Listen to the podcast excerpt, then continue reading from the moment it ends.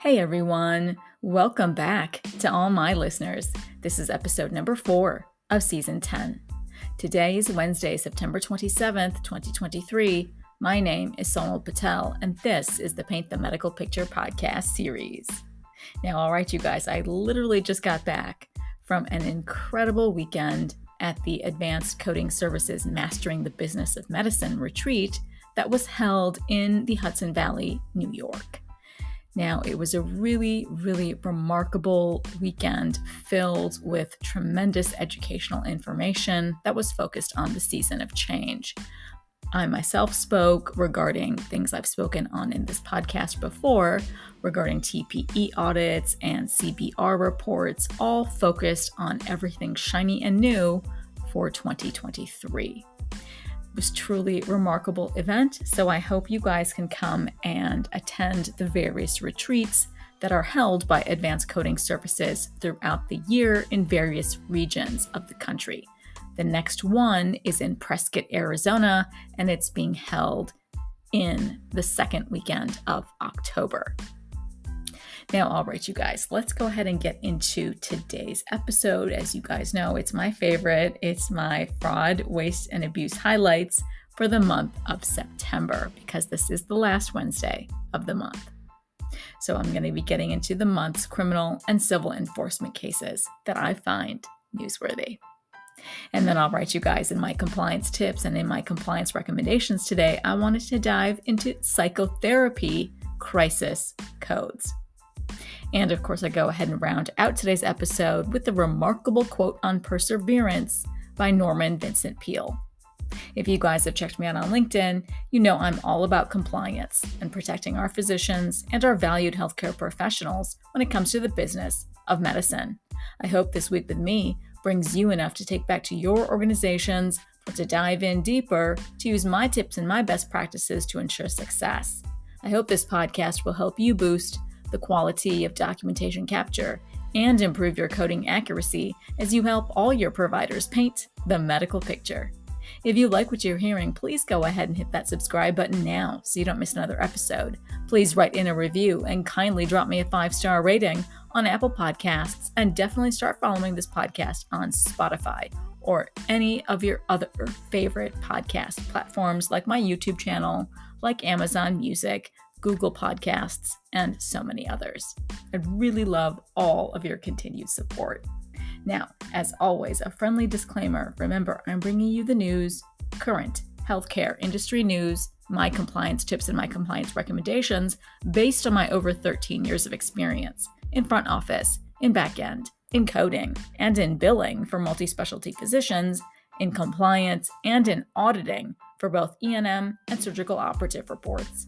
These are my opinions alone and are not to be construed as legal advice. So, let's get into newsworthy the month's fraud, waste, and abuse cases. The month of September saw a whopping 41 cases as of the recording of this episode. Early September saw a physician convicted in a $9.5 million healthcare fraud conspiracy to accept kickbacks case. Here, a federal jury convicted a doctor in, in Illinois for his role in a more than $9.5 million healthcare fraud conspiracy. The physician was indicted by a federal grand jury back in December 2022. He was convicted of conspiracy to violate the federal anti kickback statute after a two week trial. And according to evidence at trial, the man, who was enrolled as a Medicare provider, and licensed to provide medicine in multiple states, worked with purported telemedicine companies to obtain access to Medicare and Medicaid patients around the country. From March 2019 through September 2019, he and others caused the submission of more than $9.5 million in fraudulent claims to Medicare and Medicaid for cancer genetic tests. The physician ordered thousands of these tests despite never actually having met the patients in person, nor via telemedicine, and never reviewed test results. In exchange for providing signed orders for genetic testing, the doctor was paid kickbacks by co conspirator telemedicine companies. These companies were in turn paid by co conspirator marketing companies that targeted Medicare and Medicaid patients through their door to door marketing at senior fairs, at nursing homes, as well as at other locations. They also convinced patients to provide their genetic material via a mouth swab kit. The marketers then provided these swab kits to a laboratory in Tennessee for laboratory cancer genetic testing and in exchange for kickbacks paid to them by the lab.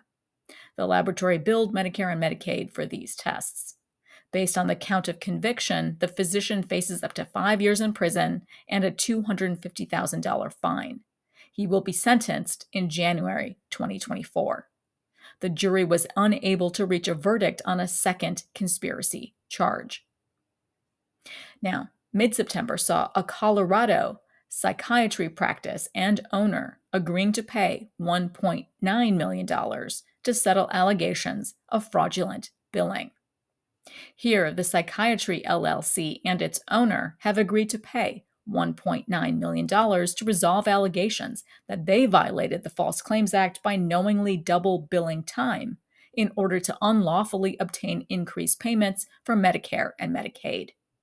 This is a Colorado company that provides telepsychiatry services throughout the state.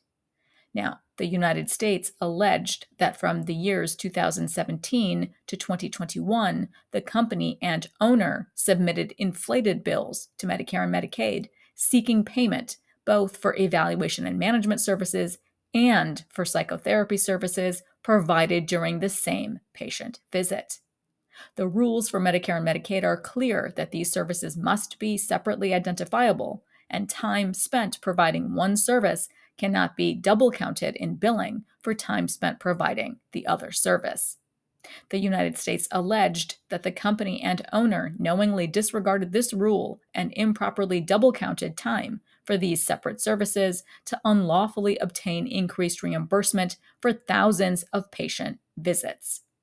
These allegations were brought to the federal government's attention by a whistleblower through a False Claims Act action. The qui tam, or whistleblower provisions of the False Claims Act, allow a private party to file an action on behalf of the United States and receive a portion of the recovery. The whistleblower will receive approximately $325,000 as her share of the settlement.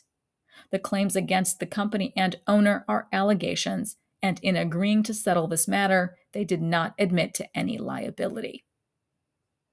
Mid September also saw our dermatology management company to pay $8.9 million to resolve self reported False Claims Act liability.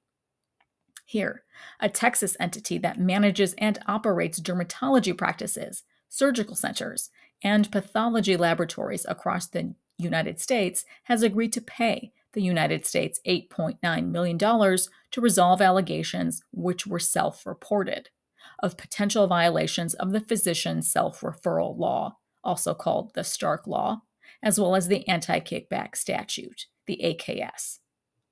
Per the terms of a civil settlement executed earlier this month, the management company will pay the government almost $9 million, including 5 million in restitution, within 10 days of the settlement. The settlement credits the management company for its self disclosure and its collaboration with government investigators. The self reported conduct was unknown to the United States at the time of the self disclosure and was specific as to the nature of the potentially problematic transactions, the personnel involved, and the potential financial impact on the government. According to the settlement agreement from January of 2013, to July of 2018, the management company acquired numerous dermatology practices across the United States. In September 2021, the company voluntarily self disclosed to the Department of Justice that it had discovered credible evidence suggesting that former senior managers had offered or agreed to increase the purchase price of 11 acquired dermatology practices in exchange for an agreement by the provider at the practice to refer services to the affiliated entities following the acquisition. Claims for certain of those referred services were later submitted to Medicare for payment. The United States contends that this conduct violated the AKS and the Stark Law and resulted in the submission of false claims for payment to Medicare. The AKS prohibits offering or paying remuneration to induce the referral of items or services covered by Medicare and other federally funded healthcare programs. The Stark Law prohibits healthcare entities from billing for certain services referred by physicians with whom the entity has a financial relationship unless that relationship satisfies one of the law's statutory or regulatory exceptions. Both the AKS and the Stark Law are intended to ensure that medical judgments are not compromised by improper financial inducements. The claims resolved by the settlement are allegations only. There has been no determination of liability. Mid September also saw a New York cardiologist and his company illegally paying millions to doctors in exchange for patient referrals. Here, the physician and his company entered a $3.3 million settlement for engaging in an illegal kickback scheme in which they paid physicians and practices millions of dollars to induce them to refer patients to them and their contracted cardiologists. The recovered funds will be returned to Medicaid, with nearly $2 million going to New York State. As part of a separate agreement with the U.S. Attorney's Office for the Southern District of New York, they have agreed to pay an additional $3.1 million to the federal government to resolve kickback claims related to the Medicare program. The agreement resolves allegations of a kickback scheme that lasted more than 11 years, from January 2010 through December 2021. The doctor and his company rented office space from physicians or their practice groups in New York City often paying above fair market value to induce these physicians to refer patients to their contracted cardiologists who used the rented office space and who regularly ordered diagnostic tests and diagnostic procedures that were performed at the company. The doctor and his company then paid many of these cardiologists a flat fee for each diagnostic test or procedure the referred patients underwent there with larger fees charged for the tests and procedures for which the company received larger reimbursements. The Office of the Attorney General, the OAG, found that these actions violated state and federal anti kickback provisions and the New York False Claims Act. Late September saw another physician in New York settling healthcare fraud claims for $1.3 million and entering into an, an integrity agreement to ensure future compliance. The settlement agreement addresses allegations that the physician violated the Federal False Claims Act by billing Medicare for critical care services to residents of nursing homes when in fact he provided only routine care. He provided care to residents of nursing homes. That care was, for the most part, allegedly routine care, such as regular medical checkups. The government contends that rather than billing for his services as routine care, he billed Medicare for critical care services. Critical care services involve imminent, life threatening deterioration of the patient's condition. Medicare reimburses healthcare providers at a higher rate for critical care services than for routine care. By billing for critical care services when he provided only routine care, as the government contends, the physician received extra payment for care that he did not provide. Under the terms of the agreement with the United States, he will pay $1.3 million for conduct that took place in the years 2019 to 2023. In addition to the payment to resolve the government's fraud claims, he has entered into a separate integrity agreement with the U.S. Department of Health and Human Services Office of Inspector General. The integrity agreement imposes a number of obligations on the physician, all of which are meant to ensure that he complies with Medicare rules and regulations going forward. The claims resolved by the settlement are allegations only, and there has been no admission of or determination of any liability. Late September also saw a Virginia medical equipment provider ordered to pay $12 million in a Medicare fraud scheme and civil penalties. Here, this Virginia Durable Medical Equipment or DME company was ordered to pay $12 million for its submission of nearly 1,000 false and false and fraudulent claims to Medicare for reimbursement. In its complaint filed in district court, the United States alleged that from January 2016 through December 2021, Medicare paid the DME provider over $600,000 in reimbursement claims for medical braces provided to Medicare enrolled patients related to DME prescriptions that the provider illegally purchased from marketing companies. The provider paid a fee for each prescription that it purchased.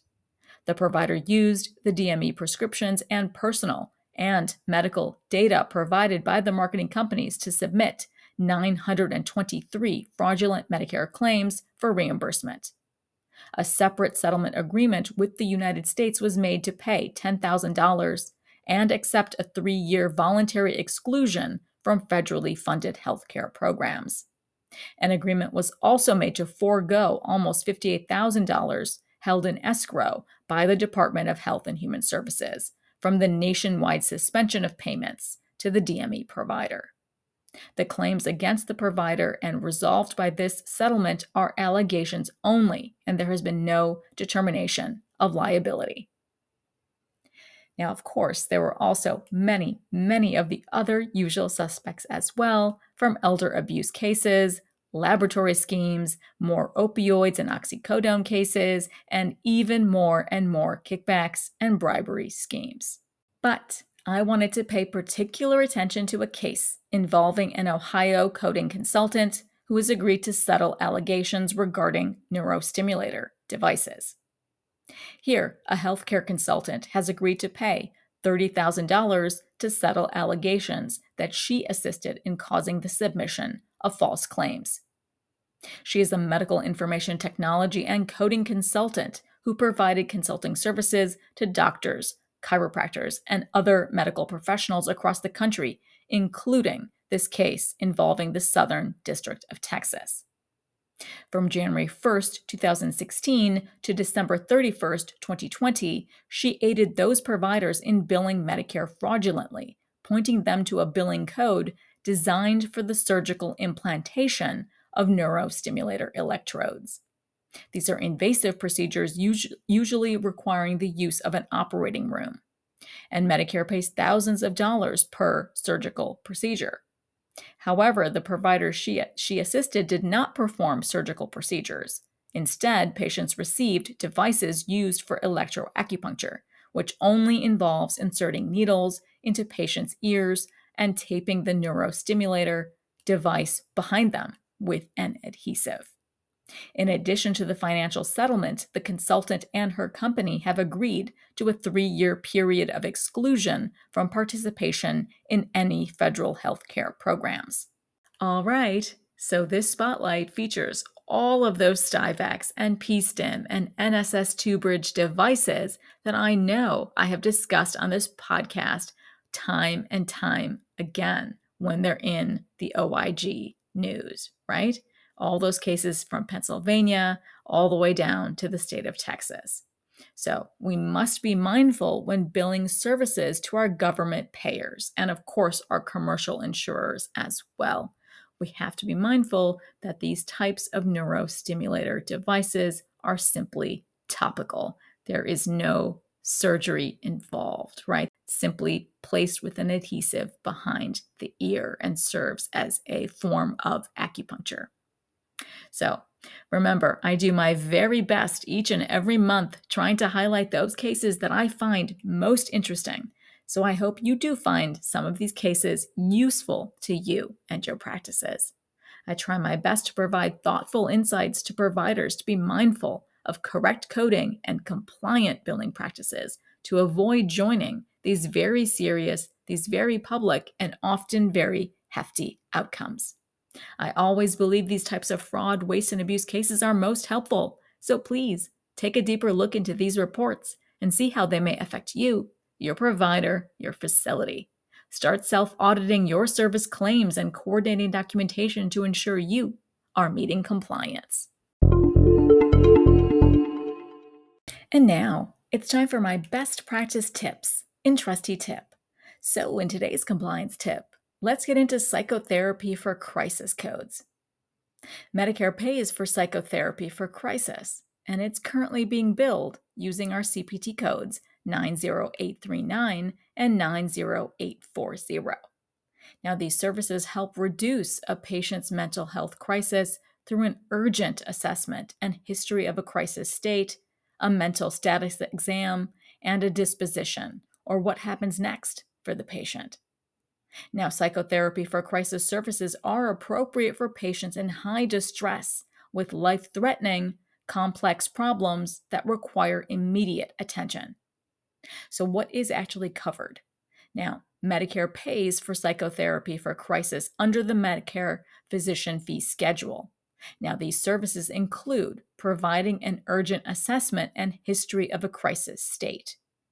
It also includes performing a mental status exam and psychotherapy.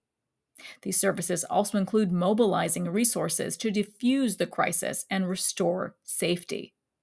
And finally, the services include using interventions to minimize the potential for psychological trauma. Now, who can actually perform this work? Physicians and non physician practitioners who furnish services for the diagnosis and treatment of mental illnesses can offer these services, including physicians, those are our MDs and our DOs, clinical psychologists, clinical social workers, clinical nurse specialists, nurse practitioners, physician assistants, and certified nurse midwives. Now, we also have a lot to look forward to as well under the calendar year 2024 physician fee schedule proposed rule which is considering the establishment of these new HCPCS codes for psychotherapy for crisis services that are furnished in an applicable site of service, which is any place of service as at which the non-facility rate for psychotherapy for crisis services applies, other than the office setting. Now, payment for these psychotherapy services for crisis would be equal to 150% of the fee schedule amount for services furnished in non facility sites of service. And finally, I focus Season 10 Spark on perseverance. I want this 10th season Spark to be filled with our world's thought leaders, writers, artists, philosophers, everyone who inspires the need for success in all we strive to do. So, in this week's inspiring quote in Spark is from Norman Vincent Peale it's always too soon to quit. Totally true, right? If we quit too soon, how will we ever know if we could have made it? If we quit too soon, how will we ever know if we could have been happy? If we quit too soon, how do we know we did the right thing? There's so much thought, so much hard work that goes into, well, your work, right? Without the drive, the hunger to achieve, it is very, very easy to just quit when the going gets tough. I'm happy Norman Vincent Peale's spark still burns brightly in all of us today. So that wraps up today's episode, and as always, I appreciate you all diving into today with me. If you want more information from me, please go ahead and follow me on LinkedIn. I'll leave links to everything in the show notes below. All right, you guys. So, in my final note today, the autumn season is here, right? It's finally here. The leaves are definitely changing. The nights are certainly cooler. It's my very, very favorite time of year. So, I hope you guys are getting ready for your apple picking and your pumpkin farms and your college football games anything to get you out and about and away from work, right? You've got to make time to decompress and live life as well. Anyways, you guys, I wish you guys an amazing, incredibly happy, happy week ahead. Thank you so much for listening in on today's episode, and I hope every week with me brings you closer to helping your providers paint a masterpiece. See you next Wednesday.